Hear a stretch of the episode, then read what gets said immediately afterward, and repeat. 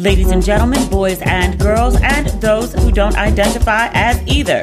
You are listening to Ratchet and Respectable with Demetria L. Lucas.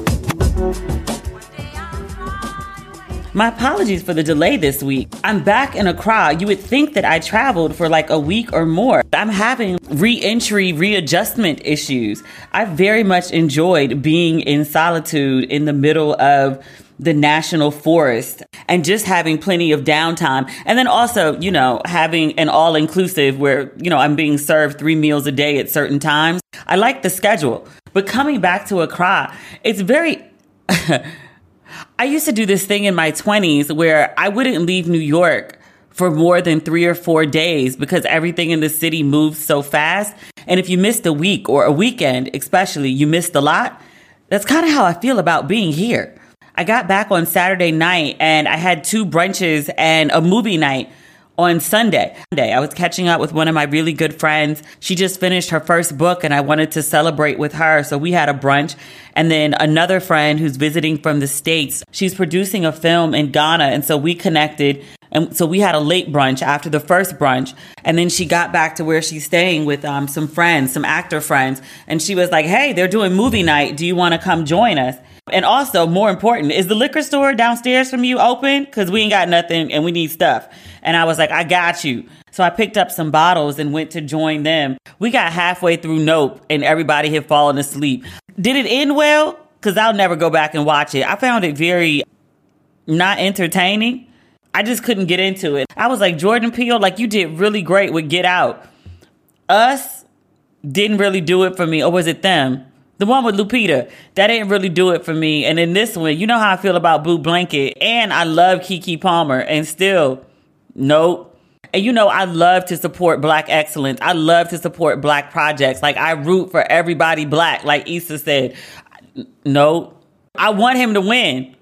But that film, nope. But yeah, like I've just been like my sleep patterns are off. Like, and it's weird because it wasn't even a time difference where I was. I don't know what's going on. I've been trying to figure out my travel schedule for the next few months. I'm running into, I don't think it's developing country issues. I think it's bringing American expectations to Africa. And it's like, if you wanted what's in America, you should have stayed in America. I'm having uncomfortable moments um, with these travel schedules. To fly from Ghana to Senegal which looks really close on a map. It's like three or four countries over, but it's really like a six hour flight because Africa, the way it looks on a map is actually much smaller than what it is in, in actual scope. There's a whole body of research about why Africa looks so small on a map because really on a proper map for scale, Africa is twice the size that it appears on your standard map. That's not the point. Africa as a continent although these countries are all very close together, the same way that like the states in America or even Europe is probably a better example because at least the states in America are all one country, but Europe is a is a bunch of different countries very close together, but they have a coordinated aviation system where it's easy relatively to get from country to country, if not by plane, then by train. Africa has no such thing. So getting to Senegal, which is still on the west coast of Africa, is $1,500 round trip from Accra. As opposed to when I first started coming to Ghana, it was like 2200 round trip from LA with the layover in Amsterdam to get to Ghana. I was like, why is it so much to get to Senegal? That said, if I go to Abidjan, which is a former French colony, stay for a week, and then fly from Abidjan to Senegal and then Senegal back to Accra, it's $900 for the three flights as opposed to 1500 for the round trip. It makes no sense. One of my friends explained it to me because we were talking about the death of the queen and she was like, "Oh no, this is a legacy of colonialism." She was like, "The countries that were colonized by the French work in tandem with each other. The countries that were colonized by the British kind of work in tandem with each other, but there's not a lot of overlap. So I wanted to go to Abidjan and Senegal. I was going to do them as separate trips, but I'm just going to run off for two weeks. Um, I was also trying to figure out how to get to Tanzania and Zanzibar. that was a whole ordeal. Like 40 hours and like two to three layovers when I first started looking. And I was like, you've got to be kidding me. So then I figured that like I have to fly to Nairobi and then you can get to Tanzania and Zanzibar on direct flights from there. Otherwise, I would have to go to Ethiopia and have like a 20 hour layover there. And I was like, this is too much.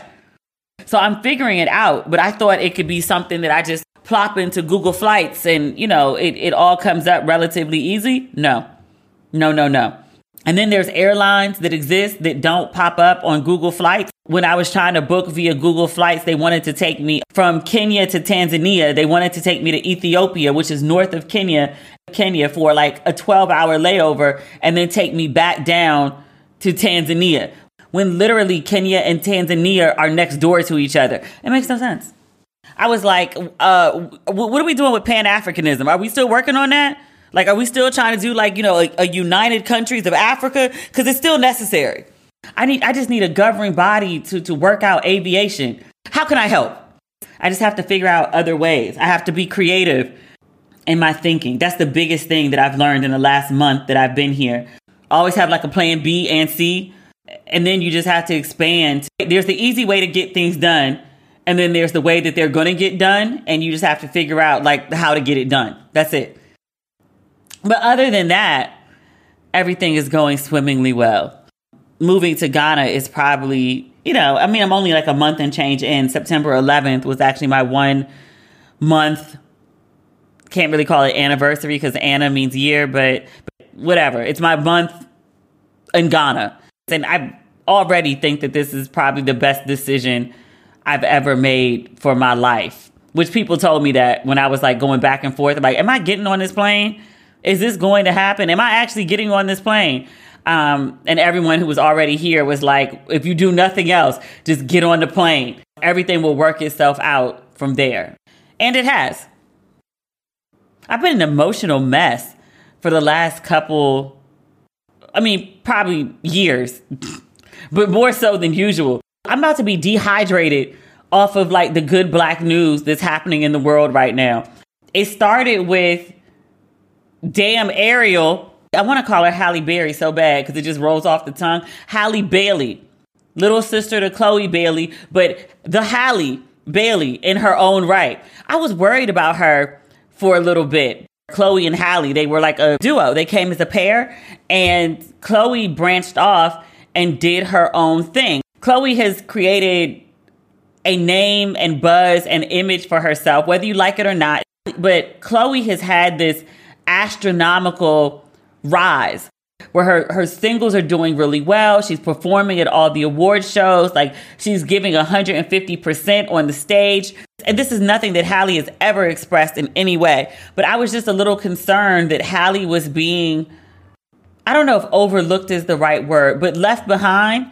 Like you're part of a pair and then like you and your sister, not even like your, you know, your bandmate, but you and your sister go separate ways musically and then you don't have like a thing. And this Little Mermaid thing has been in the works for a really long time. COVID threw it off for like a good 18 months. But I was a little worried about Halle not having her own thing and getting a little lost in her sister's shadow. Um, and Halle's so incredibly talented. She could sing her ass off too. She has a different image from her sister. It's not as bold per se, but they they are both mega mega talented. So I was just a little worried about Halle. But this trailer for The Little Mermaid dropped.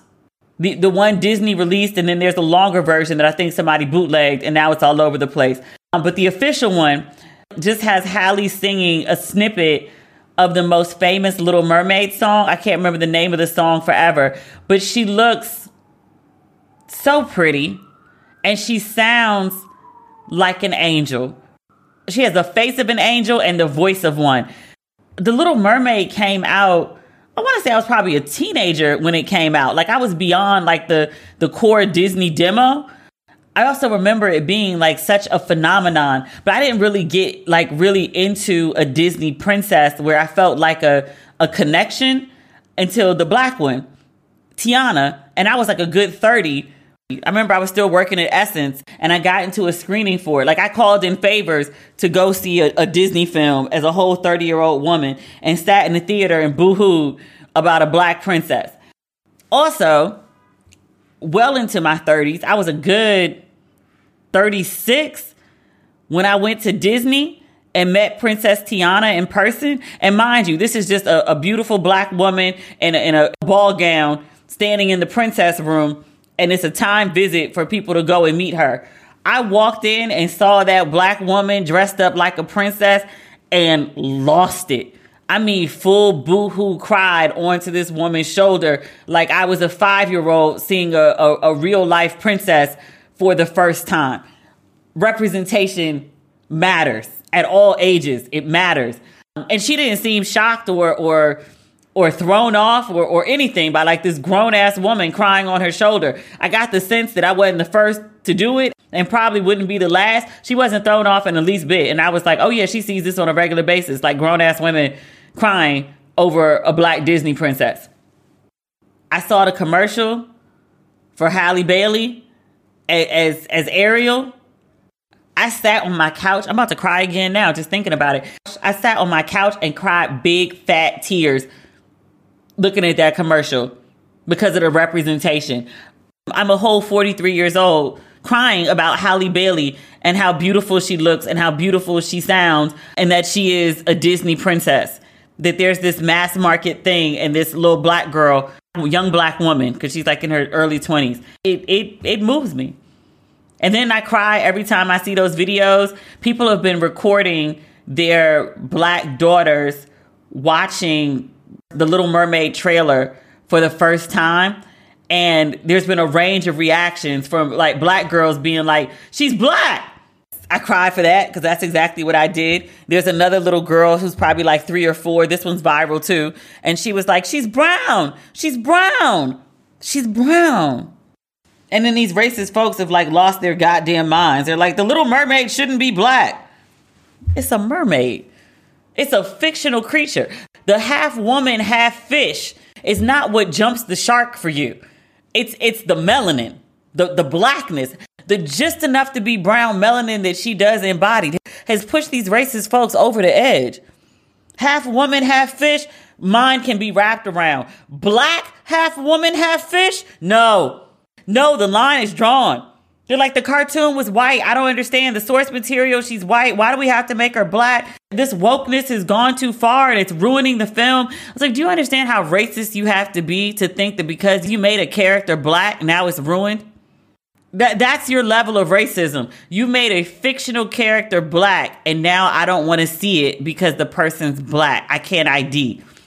Welcome to what melanated folk have felt their entire fucking lives. Welcome to my world. I've watched countless fucking films with all white casts and been able to find the humanity and been able to find a way to relate. I love Sex in the City. I don't know that there was a black woman for the entire run of the TV show. They gave us a film and they gave us Jennifer Hudson as essentially, and I love Jennifer Hudson. I have nothing against Jennifer Hudson, but her role was a glorified mammy. But somehow, for all the seasons of the show, I was able to find some way to relate to Carrie, especially despite their whiteness. White people, or these racists at least, cannot do that. And they swear up and down, I'm not racist. It's just, you know, the character is supposed to be white, so why would you make the character black? It's a cartoon. The source material was a white woman with red hair. Why why is she black? You know what? You know what? I'm willing to give folks as much as I love Halle Bailey, as, as amazing as I think she is in The Little Mermaid, I will gladly give you a white Ariel when, when you give me a black Jesus. I want to direct everyone to Revelation 113 through 15. It is the passage in the Holy Bible where Jesus is described as having hair like wool and skin, depending on the version that you read. It's either skin like brass or skin like burnished bronze. How the fuck you got a white man with stringy hair out of that description is beyond me. If we want to stick to the source material, Take your white Ariel and go, but give me my brown Jesus. I'm not saying Jesus is black. I'm saying Jesus for sure ain't white. Burnished bronze, skin like brass, ain't no kind of white man I've ever seen. Give me brown Jesus. Oh, you don't want to do that. Oh, you don't want to do that. Why does color matter? It's about Jesus. It's about our Savior. Color doesn't matter. Color doesn't matter. Color doesn't matter. If it doesn't matter about our Lord and Savior Jesus Christ, it, it damn sure doesn't matter about a cartoon mermaid. People get on my goddamn nerves. Torturing that little angel faced woman. I want to call her a girl so bad because she's niece age, but I'm trying to respect her womanhood because she is grown. Ain't done nothing to nobody. Don't say nothing crazy. Don't be in people's business. Don't have like sideways commentary. All she does is show up and look cute and do her job and sing with the voice of an angel. Ah, and folks want to come for her. Stop it. Stop it. I thought I was going to dehydrate myself last night. The Emmys were on and I wasn't able to watch in real time. I, I have a site here where I can watch anything on any network live. When a lot of people tune into the site for something like the Emmys, it buffers a lot. So I missed a bunch of stuff. So I didn't see Sheryl Lee Ralph actually win. I saw people talking about it on Instagram. And then I was like, wait, wait, what? What happened? What happened? And then people started sending me clips, which thank you. I lost it. I started following this journey when Sheryl Lee Ralph got the call that she'd been nominated. She was at her house and her kids were at the house with her and they filmed her receiving the phone call and they said in the caption that she'd never been nominated for an Emmy. And I was like, wait, Sheryl Lee Ralph doesn't have an Emmy? Sheryl Lee Ralph has been around forever. The resume has quantity and it is of quality. So I knew she was up for one for Abbott Elementary. I saw the interview that Quinta Brunson did. She's the creator of Abbott Elementary and also the He Got Money. That clip from Vine. Now she has a whole network show that she created and stars in. But she said that she specifically wrote this character because she wanted Sheryl Lee Ralph to get an Emmy. Which I thought that's a lovely thing to say. That's a, a beautiful way to show up and support one of your icons. I thought it was talk. Quinta delivered because Sheryl Lee Ralph won a whole Emmy last night. The video of her accepting her award and singing is what everyone that I've seen has been reacting to or sharing on social media. When I woke up this morning, when I was scrolling my timeline, I think every other person had posted the clip of Sheryl Lee Ralph winning her, her Emmy. What got me, oh my God, I'm tearing up. You know, I love to cry, but still, but I'm tearing up just talking about it. Sheryl Lee Ralph, they called her name to say she won and then the camera panned to her table and she wouldn't get up. I wouldn't even say wouldn't. She couldn't. Her one of her co-stars, everybody hates Chris. I have no idea what that man's name is in real life. I just remember the show. But he was trying to help her get up. And I think her husband was trying to help her get up. And then some other people at the table were like, come on now, come on now. But she was just stunned. She was just stunned. And I was so happy for her in that moment that her joy was so overwhelming that she could not move. But they got her up and, and you know, they, they got her walking towards the stage and then she got on stage and she takes the Emmy and she's holding the Emmy, looking at the Emmy like, I can't believe this is an Emmy in my hand. And you can see she's about to lose it. And being the actress that she is, the, the trained thespian on multiple platforms, she pulls herself together and begins to sing. I've met Sheryl Lee Ralph on a couple occasions for Essence's 40th anniversary back in, I guess it was 2011. There was a big 40th anniversary party in New York. Sheryl Lee Ralph and I were seated at the same table. And I was like, you know, first, first and foremost, I was like, it's Moesha's mama. And then I was like, Dreamgirls. Because again, the resume is long and vast and varied of quantity and quality. She's like the nicest person ever. We had a long conversation about her work um, as an HIV activist and some other things. A few years later, I got an award for Black women in media, and she was also being awarded at that same ceremony. And when she accepted her award, she was on Broadway at the time. I don't remember what show she was in.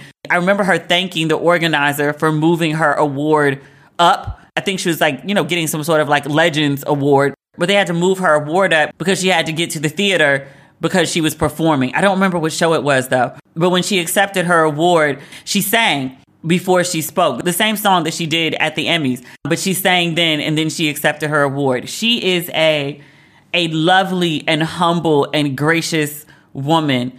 There are few people equally as deserving, but no one more deserving than her winning that Emmy. I was so happy for her.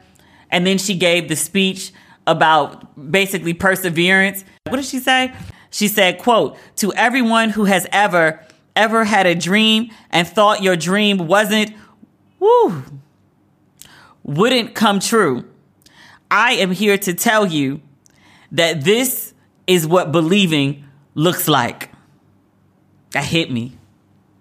I am living my wildest dream right now. So I'm not even receiving this as someone who who wants something that they haven't gotten yet. Like I've, I I wanted something and, and I have it. It's fucking amazing. Um, but to just hear her put truth to the feeling that I'm feeling. And also, I remember walking up and down the hills in my parents' neighborhood listening to It's Turning Around for Me. And the chorus of the song is It Won't Always Be Like This. It's turning around for me. And I remember wishing, wanting, hoping, willing for my life to turn around because I was in such a bad place.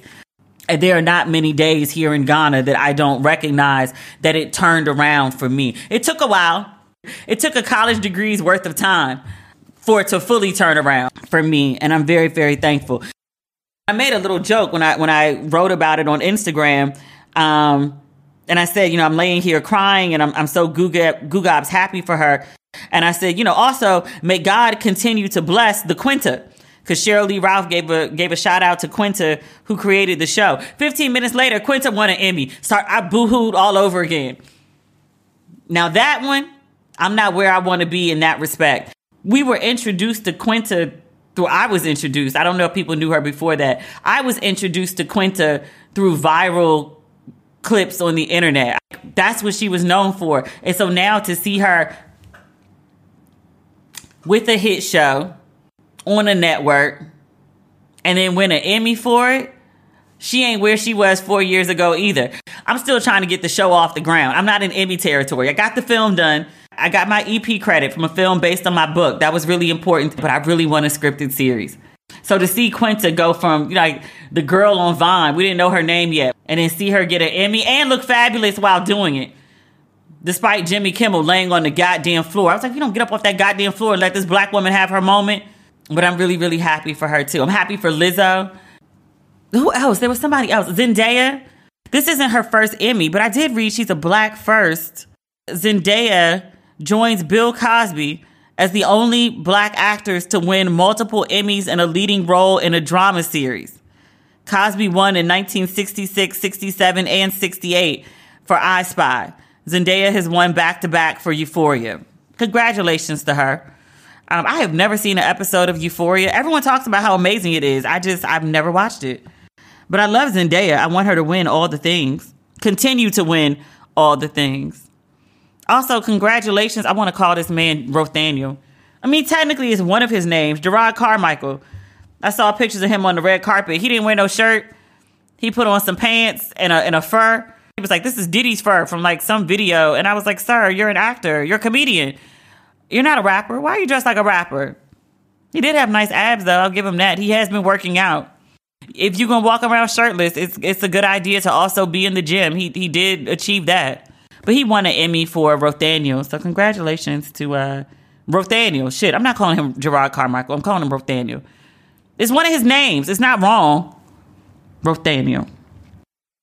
What else is going on in the world?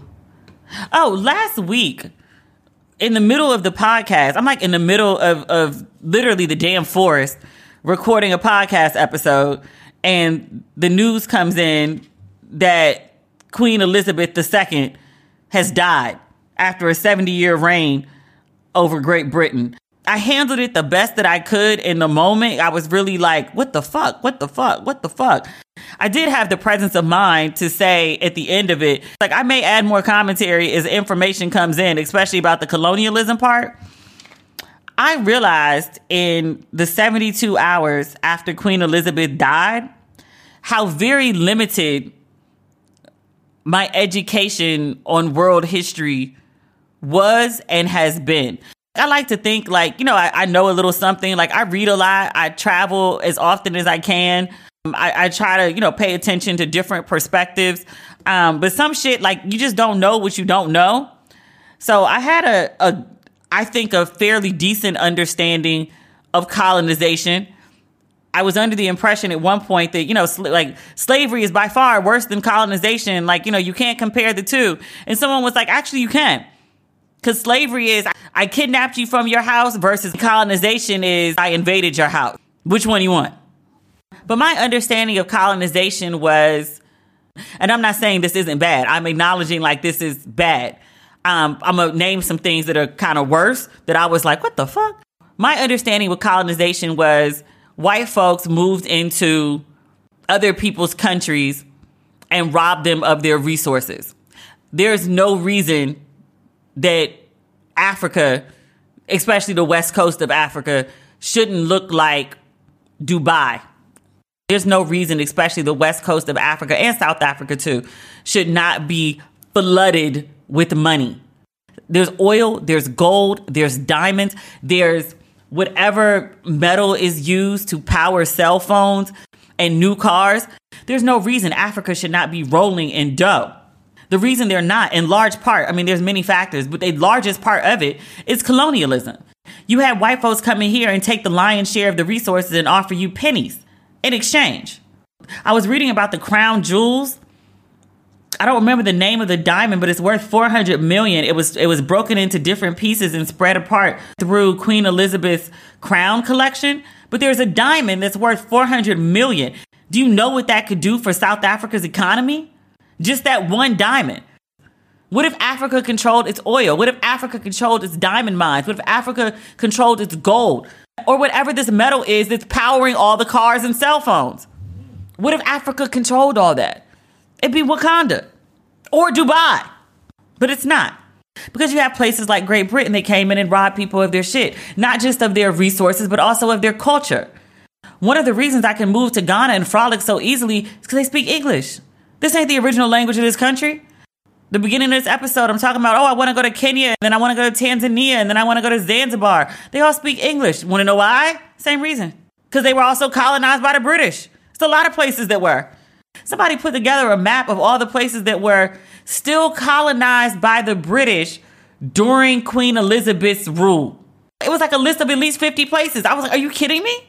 A bunch of places got their independence in my lifetime. We're talking about like 1986. People were still getting out from under British rule. I had that understanding of colonization. I was thinking of it as culture and resources. Queen Elizabeth dies.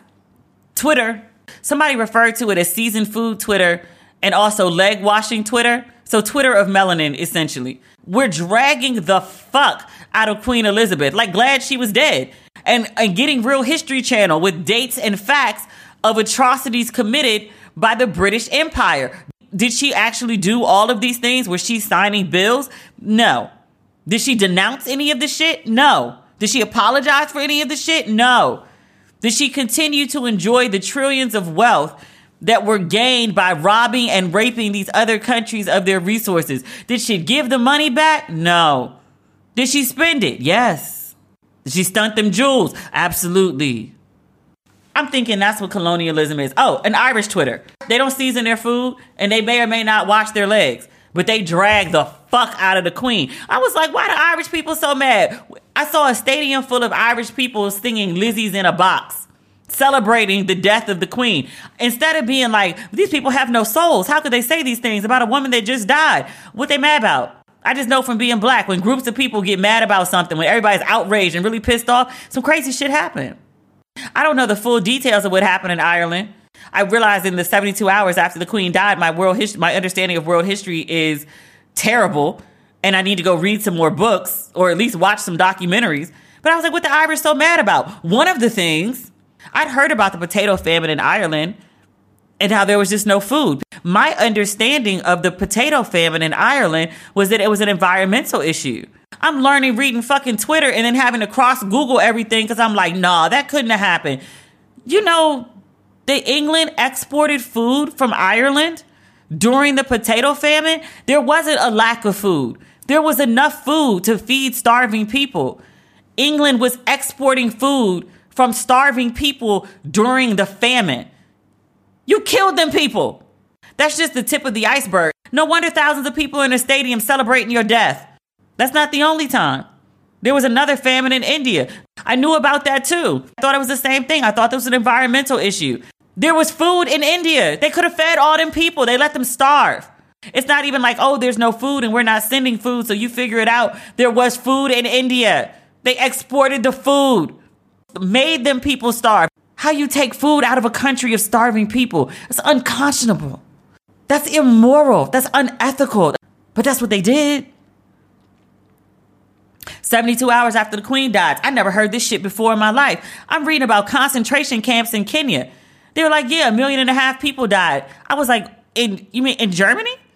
No, in Kenya. I'm sorry, what? I saw it on Twitter. I was like, no, there's no way in hell. Googled that shit and there were pictures. Pictures of concentration camps in Kenya. 1.5 million people died in concentration camps run by the British Empire. What? I never heard a lick of this in school. I, I feel like I have these blanks in my my knowledge because I, you know, again, like I read, I watch TV, I watch documentaries, like I talk to people. I thought I knew more, but I didn't even know to look for these things. And let me ask you this if you are a well informed person, and you know of books or documentaries from credible sources that I can read to better educate myself about colonialism, particularly the effects of it in Africa. I'm very, very interested in that. If you can recommend anything for me to read, I would be most thankful. And I'm happy to share the recommendations here so that other people who are interested in being better informed can be informed as well. Last but not least, I want to talk about two really good shows. When I got back from Safari, I watched probably like 10 hours worth of TV in one night. I wanted to catch up on the new episode of Queen Sugar, which it didn't hold my attention. And it was weird because remember last episode we talked about the actress who plays Charlie and how she put up this Instagram post about how she didn't participate in season 7, the final season of Queen Sugar. And then I read a piece from Variety that was like, yeah, Charlie appears via FaceTime and she's mentioned but she's not in the series. And I was like, what is this show going to be without Charlie? She's a very necessary element. So I watched the first episode. One, Charlie's in it. And I was like, wait, I thought you weren't in it. But, but there you are on screen in it. Even though Variety said you weren't in it, and even though you said you weren't in it, but now you're in it. It was very brief, but she's on the screen nonetheless. The other part it wasn't that good. And I love Queen Sugar. I I really enjoyed the show, but this new episode, like I I kept doing other things. Like I got up and started cleaning my kitchen because it just wasn't holding my attention. This is no this is ungood. This is very ungood. I don't think they're going to GOT the last season, but I'm like, what do you do? How do you make it work when one of the main characters, one of the more likable characters from your show is now gone in the final season? Like, how do you wrap that up in a bow? Like the things that are going on with Ralph Angel and Darla and, and Nova and this new boo and Vi and Hollywood and even the new baby. Although that new baby is absolutely gorgeous. That is a gorgeous baby. But I just, I didn't care. I also, and I know I've said this a million times, like I'm not supposed to be watching it because Mike Tyson doesn't approve of it. But Mike on Hulu, Trevante is killing that role. Oh my God, he is killing it. But more important, I think there's two more episodes of it left. Hulu airs it. I don't even know what night it comes on because I just watched it on my bootleg site. They release two episodes at a time on Hulu. So I think this was five and six that aired most recently. Number five was about Desiree Washington. If you remember that story, it was the young woman who accused Mike Tyson of raping her when she was an 18 year old beauty pageant contestant. 18. He was still young too. He might have been 25, 26 at the time. But up until this episode, Mike Tyson's story has largely been told from Mike Tyson's perspective. But this specific episode tells the story from the perspective of the rape survivor. And they're very careful to use exact lines from the trial transcripts or an interview. She only did one. I might have been like 11, 12, 13 at the time that that happened. And so I didn't fully grasp the story. I remember at the time being at the salon with my mother and other women getting their beauty services and them talking about Desiree and none of them, my mom included, being on her side. And the idea was, well, what was she doing going up to his room at 2 a.m.? And then it was, he couldn't have raped her because black men don't have sex with women on their periods. I also remember just the general conversation about the trial. And I don't remember the details, but watching the show, it brought a lot of it back about how people used to talk about Mike Tyson like he was this, this black brute stereotype. He was dumb. He was this monster. He was ferocious. He was angry. He was an animal. And even watching the depiction of the trial, his own defense lawyer isn't isn't even really denying that Tyson raped Desiree. His defense is, well, everyone knows who Mike Tyson is and that he's, you know, a brute. And so what did she expect? It's not even like, well, no, he didn't do it and he would never because he's not that kind of guy. It's no, he's he's a brute and he's vile and he's a monster and he has no self-control and she should have known. And so it's on her for going up to his room and for getting raped. And then there's a scene with Louis Farrakhan defending Mike Tyson using almost the exact same language. And it's it sounds almost like when I watched the scene, I was taking notes and I scribbled, Louis Farrakhan is the original Kevin Samuels. All the language is the same. All that shit Kevin Samuels said, almost direct quotes of how Louis Farrakhan spoke about Desiree Washington during the Mike Tyson rape trial. Everything was her fault. It was very much like she was a gold digger. Why would she go to his room? It, it was never like, why would he rape her? The idea that an 18 year old girl who just graduated from high school is some gold digging mastermind setting out to take advantage of the heavyweight champion of the world. It's like, oh, she's a gold digger, but it was every excuse in the book to, to justify him raping her. Mike Tyson said, like, no, I didn't rape her. He was like, I came at her and said, I want to fuck you. And then she came up to the room. So that was the consent. And he said it almost just that crass, too. But everyone else, Mike Tyson's own defense lawyer, the media, Farrakhan, everyone was just so against this 18 year old girl. Until I watched this episode on Saturday, I didn't realize Desiree Washington was 18. I thought she was much older. They said she was doing it for the money. Hulu pointed out the end of the episode, she never filed a civil suit. She did the interview with Barbara Walters, her and her lawyer. And after that, she's disappeared from public life. She's never done another interview. She's never tried to get paid off of it. It wasn't about the money. She wasn't a gold digger. She really was raped by Mike Tyson and, and just wanted justice. Another interesting tidbit, which I had no idea about, it changed my entire perspective on her. Know, Maya Angelou went to see Mike Tyson in jail. When he was in jail for raping Desiree Washington, Maya Angelou went to jail to see him and took pictures. I was like, huh? I saw I saw this depicted on the screen. I said, "There's no way in fucking hell this happened." Hulu has lost their goddamn mind, saying Mike, saying Maya Angelou went to jail to see Mike Tyson. Get the fuck out! I get on my phone and Google. It's pictures of them sitting up in a jail yard. Maya Angelou. Are you kidding me? You're like the, the iconic spokesperson as the voice of black women. Like you are a mouthpiece for black women. You are revered for your love, support, and dedication for black women. And you was sitting up in jail with Mike Tyson while he was serving time for rape. I'm real good for there's there's grace for those that seek it. You you could give somebody grace without going to visit their ass to jail and taking a fucking selfie. I was so disappointed to read that. I've said in previous episodes, I think in talking about the Mike Tyson story too, I said I would love to see the same way that the New York Times went and, and did a retrospective on how Britney Spears was treated when she was suffering from from mental illness, or how Janet Jackson was treated when Justin Timberlake was the active party in snatching her her the covering of her breast off at the Super Bowl, how Janet gets punished for having the breast and Justin walks scot free even though he's the one that exposed the breast.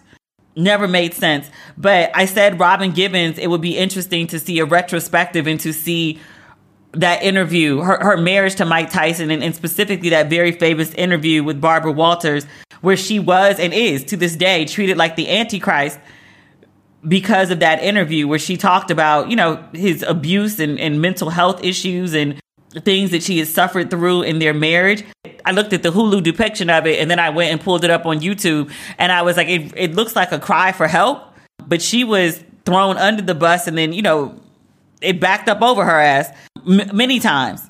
I would love to see how that scenario was viewed through a, a 2022 lens. The same thing with Desiree Washington. Like I I felt really bad for her after I watched that episode.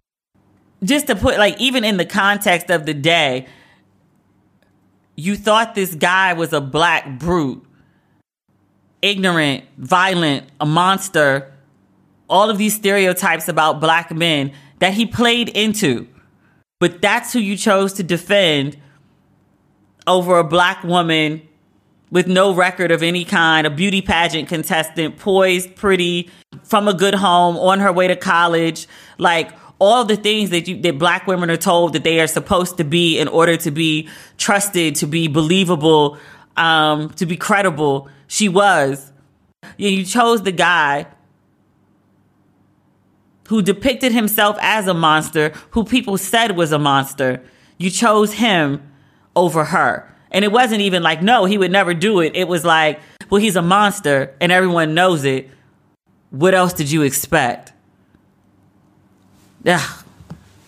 I feel really bad for her. I also felt really bad for her on some because at the end of the Hulu episode, like I said, they noted that she's she's removed herself from public life that she hasn't given any interviews, that that she hasn't given any additional interviews. Um, I wondered how she felt and if she was okay with this story being brought up again, what, like 25, 30 years later? Like you try to move on from something. I said the same thing about Robin Givens. Like something happens, there's an event in your life. This happens. She was raped when she was 18. Robin Givens was, was with Mike Tyson when she was, what, 21, 22, 23? She's like 50 something now and this story just will not go away. It follows her for life. That sucks. That really sucks. I feel really bad for both of them. Mike Tyson, not so much. Acknowledged on previous episodes, he is a much different person now than he was back then. He has very clearly done self work not to be who he was. And I acknowledge it, I respect it, I'm willing to give him grace after 30 years, I would completely understand if Desiree Washington and Robin Givens never did. That's the episode for this week. We will be back on Friday. It's not everything, but it's some things. Okay, bye.